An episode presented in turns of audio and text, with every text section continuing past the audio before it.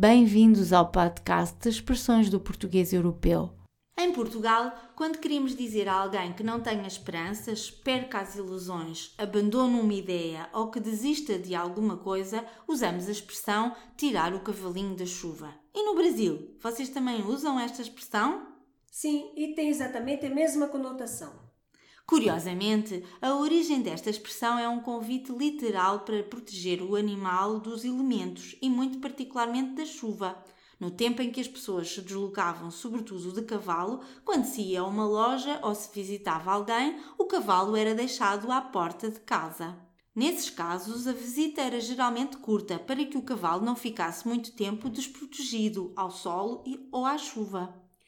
Quando o anfitrião desejava receber o seu hóspede de forma mais cordial e, sobretudo, prolongada, convidava-o a guardar o cavalo no estábulo da casa. Este convite era particularmente importante em dias de mau tempo, pois assim evitava-se o cavalo ficasse à chuva.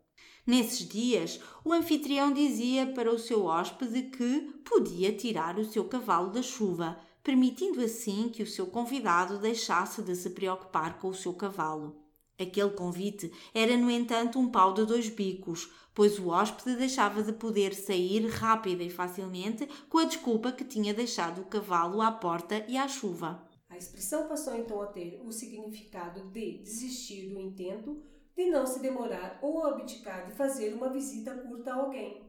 E quando os cavalos deixaram de ser um meio de transporte, alargou-se o seu uso para todas as situações em que desejamos comunicar a alguém que deve desistir de alguma coisa, como por exemplo um sonho, uma intenção, uma pretensão ou perder as ilusões que tem por alguém ou alguma coisa.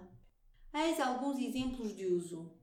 Achas que posso pedir um empréstimo para fazer uma viagem a Cuba? Podes tirar o cavalinho da chuva, que com a tua reputação para não pagar o que deves, ninguém te vai emprestar um chavo. Achas mesmo que ela te vai convidar para o casamento deles? Podes tirar o cavalinho da chuva.